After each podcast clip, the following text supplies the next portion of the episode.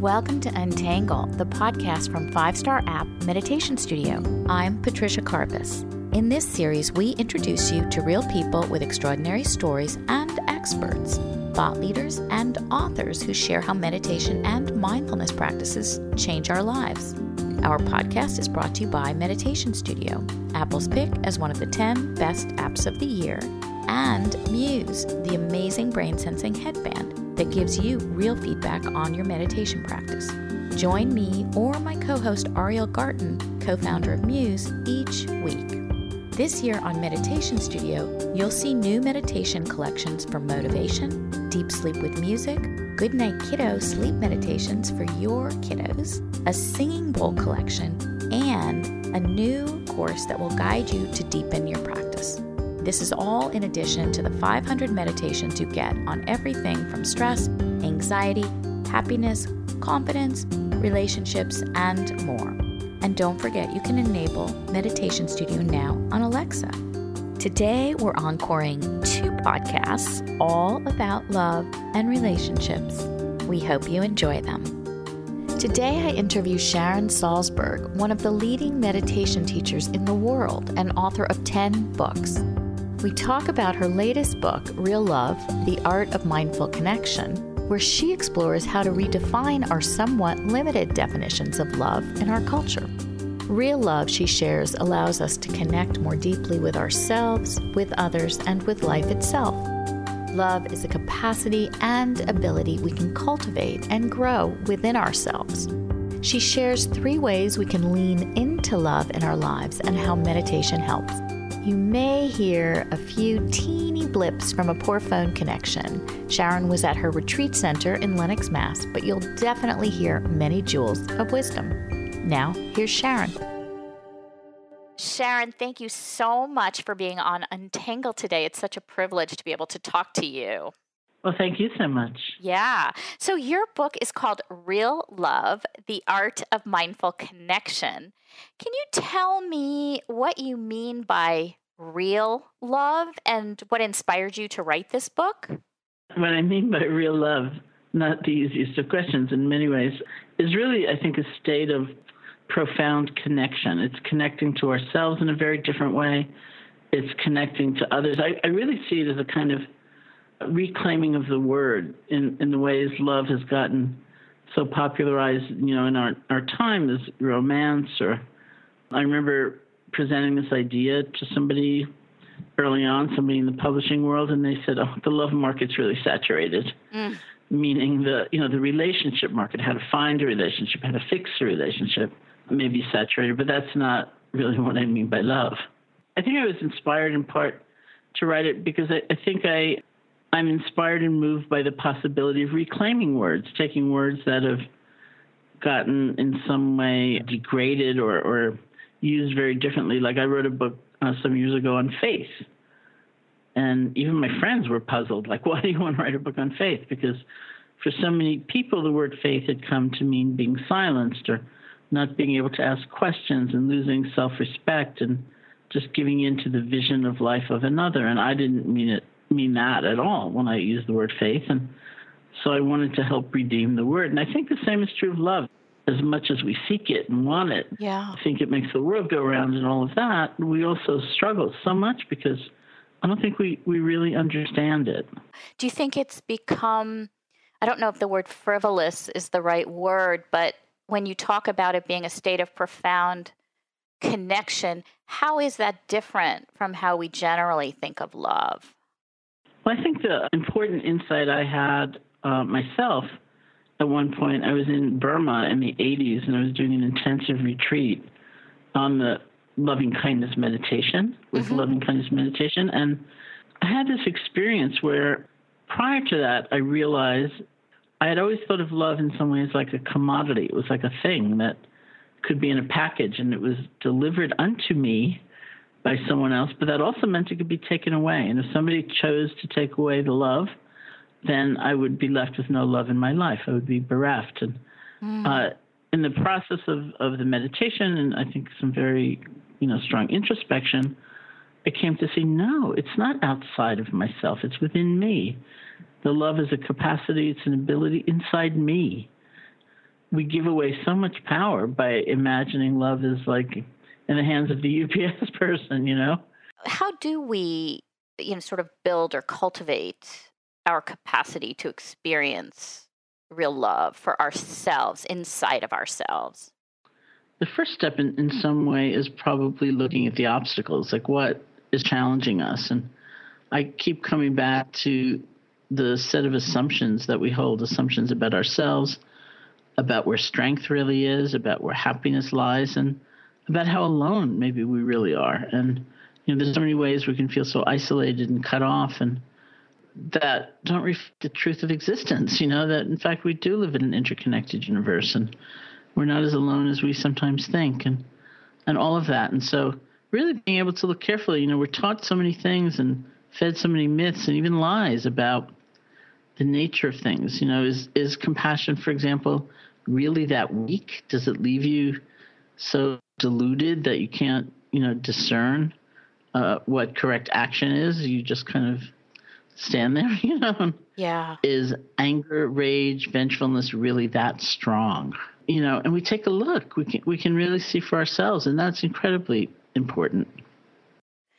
Do you think that we have to have faith in the meditation practice to know that we will become more comfortable over time?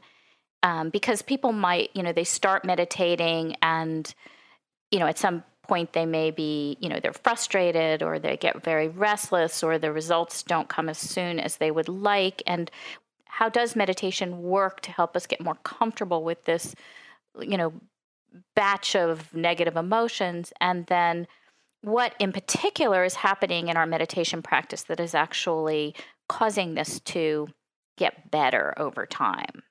I don't know if it's a question of faith so much as that it's a question of, first of all, clarity, so that you're not just like putting yourself down for things that are perfectly normal. Like many, many people come into the meditative process feeling that or believing that the goal of meditation is to have a perfectly blank mind, to get rid of all your thoughts and yeah.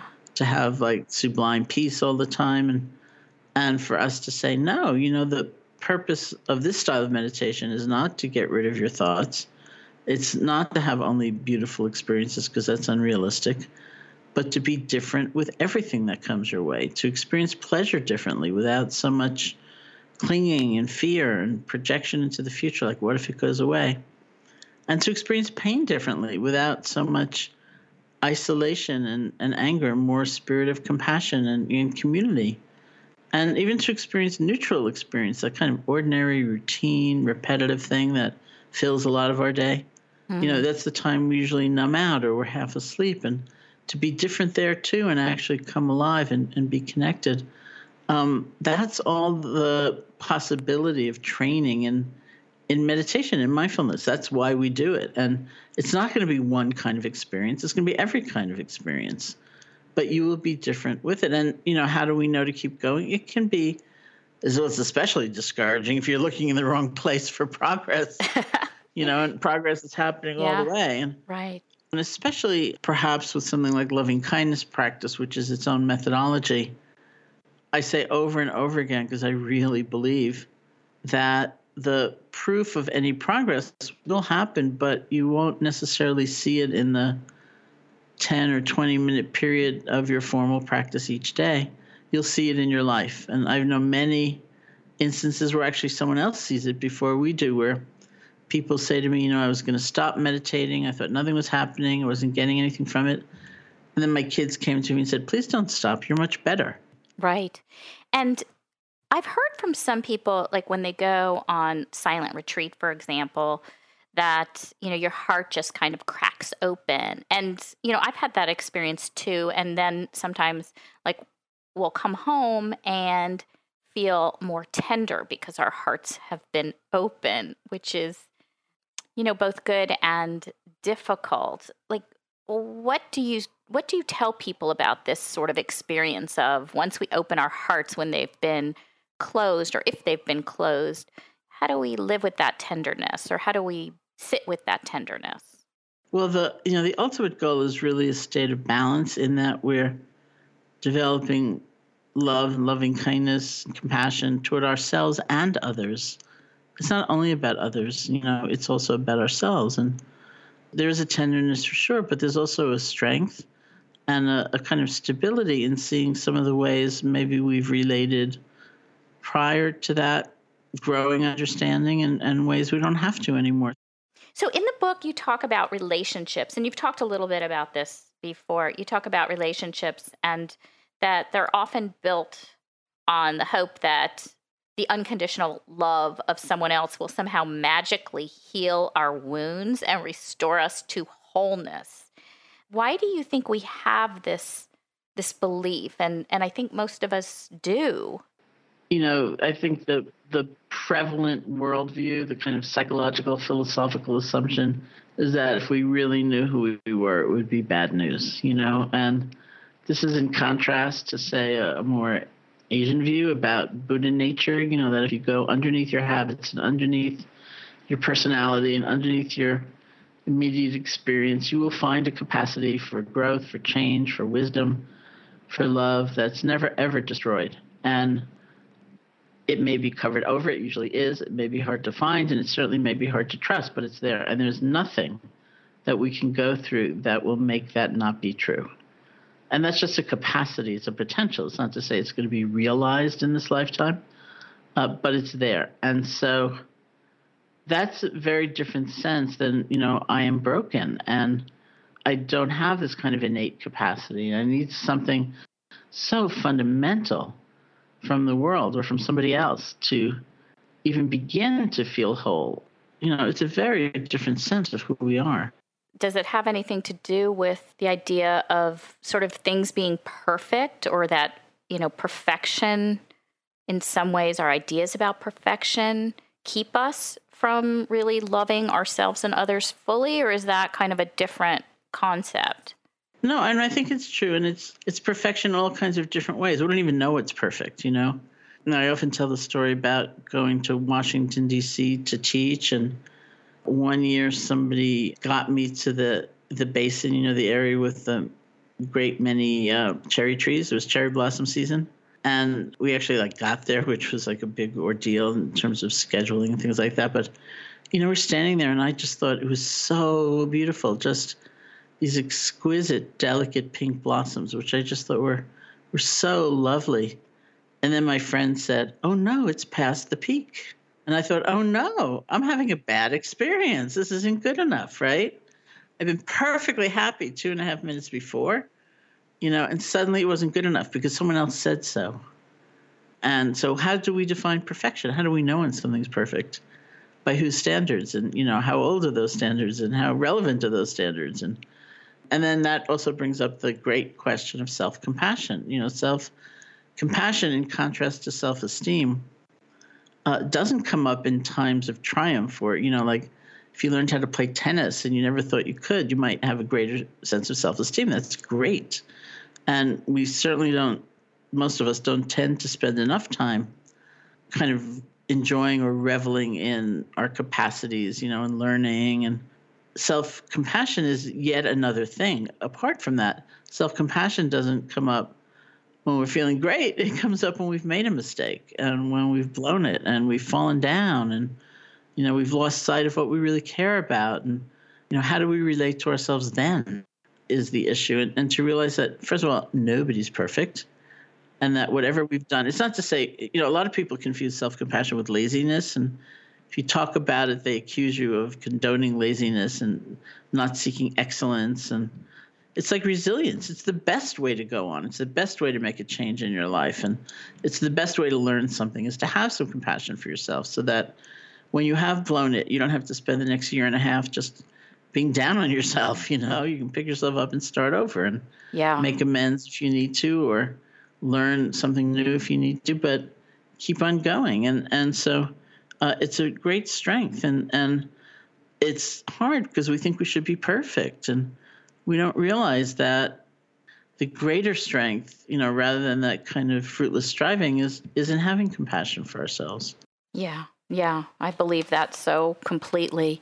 So we've talked a little bit about compassion practices, but what what are some of the really, you know, the other mindfulness practices that you you teach to cultivate this kind of real love, this internal real love for ourselves? Well, a lot of it has to do with a kind of attention training, you know, so that, for example, if you're meeting somebody for the first time and you're not really listening to them and you're not really looking at them because you're too distracted and you're thinking about the email you need to send or you're very fragmented, you know, you can't let go of what just happened before you walked in the door and there's not going to be kind of the ground or the, or the context for uh, a real kind of connection to arise. And so, just like in meditation, we learn to gather our attention and to more fully be in the moment. And when we've lost it, and we will, you know, and our minds go everywhere, we realize that and we let go gently and we start over. It's like we keep coming back. Mm. And it's in that process of really listening, really looking at somebody, really being there, that the possibility of genuine connection can grow. I tell the story in the book about a, friend of mine who's a writer who uh, was touring in the Midwest and he gave a, a lecture somewhere uh, at a church. And during the course of the lecture, he mentioned how much Proust and remembrances of things past had influenced him as, as a younger man. And after the lecture, he was in a restaurant somewhere having dinner. And this woman came up to him, and his first impression of her was that, oh, she looks sort of probably poorly educated and maybe not very smart and, you know, kind of dumpy. And, and then she came up to him and she said, I was at your lecture. And his heart sort of sank, like, oh, she's going to criticize me, or she wouldn't have understood it, or something. And, and then she said, I loved your lecture. I just want to say that I find that reading Proust in the original French is much more fulfilling. Look at how we categorize people, we dismiss people, we put them down, we're scornful, but we don't really look at people or hear them. And therefore, we don't recognize them for who they are. Yeah, that's a great example. And we, we do tend to judge. And I love what you say about you know having the capacity to experience real love and even the smallest of connections when we're when we can open to those connections and and put away our judgment so i think that's that's just beautiful mm-hmm. um, i loved like at the at the end of your book and you list some of the takeaways from each of the sections mm-hmm. in the book. I mean, this book is just so rich with great content. And I pulled some of my favorite ones. If I read a few of these to you. Will you just comment on them? That would be great. So, the first one is we can find freedom from the negative stories we tell ourselves. Yes, I mean, the, the critical ingredient is seeing or hearing them, you know, so we're not just under sway of, of this kind of half unconscious voice, but but we really can see, oh yeah, that's you know, that's a habit, that's an old conditioning, whatever it might be. And always to be able to look at those things with love for ourselves. Mm. And then you talk about forgiveness as a path to peace and a powerful element of love for ourselves and others. I think forgiveness is such a big theme for so many people. Yes, it's it's a very difficult concept. Um, people mean so many things by that. Sometimes people confuse forgiveness with condoning and like saying, oh, what happened didn't matter. And maybe it mattered quite a lot. Mm-hmm. Um, so it's not that at all, but it, it's a question of being able to be resilient, to to be present all parts together, you know, rather than uh, being so stuck in, in something that might really be a whole long time ago. Right. So getting out of our stuckness. Yeah. So this is our sort of final question. Approaching our life with a sense of adventure is always available to us, no matter where we are. What are three ways, and you, you talk about this a little bit at the end of the book, which I will say over and over again that I highly recommend. But what are three ways that we can lean with love? And then you also have a phrase where you say, say yes to life. Uh, I think we can consciously try to pay attention to what we have to be grateful for, which may take some intentionality for a lot of people. It certainly does for me. I think my natural inclination is more like to think about what I can complain about, and and it you know I have to like move my mind. Say, well, what about that? What about that aspect. And kind of along those same lines, look for the good in ourselves because that's there too, as well as our flaws or faults or whatever. And then I think uh, there are two reflections that are really useful. One is remembering that everybody wants to be happy. Everybody really does want to be happy. We want a sense of belonging somewhere in this life. We want a sense of being a part of something greater than our limited sense of self. But we have very different views and conditioning about where happiness is to be found. But everybody wants to be happy. And the other part of that is that everybody is vulnerable. We don't all share the same measure of pain, clearly, but everybody's vulnerable to change and to loss. And so these are the things that should bring us together rather than keep us apart. God, I love that. So beautiful. Um, Sharon, thank you so much. Is there anything else that you'd like to share about the book before we close? The book, let's see, the book has actually three sections. Um, the first is about love for oneself, which is not misguided, it's not narcissism or, or selfish. The second section is about love for another, which may be a partner, maybe a child, maybe a parent, maybe a pet, mm-hmm. maybe a colleague. You know, there are lots of possibilities. And the third section is about love for all beings everywhere. And that transmutes into love for life. And it was a you know it was a powerful experience for me exploring all that and hearing from so many people and I think it's it's quite the journey to go through. Yeah. Thank you so much for being with us today. I'm so grateful.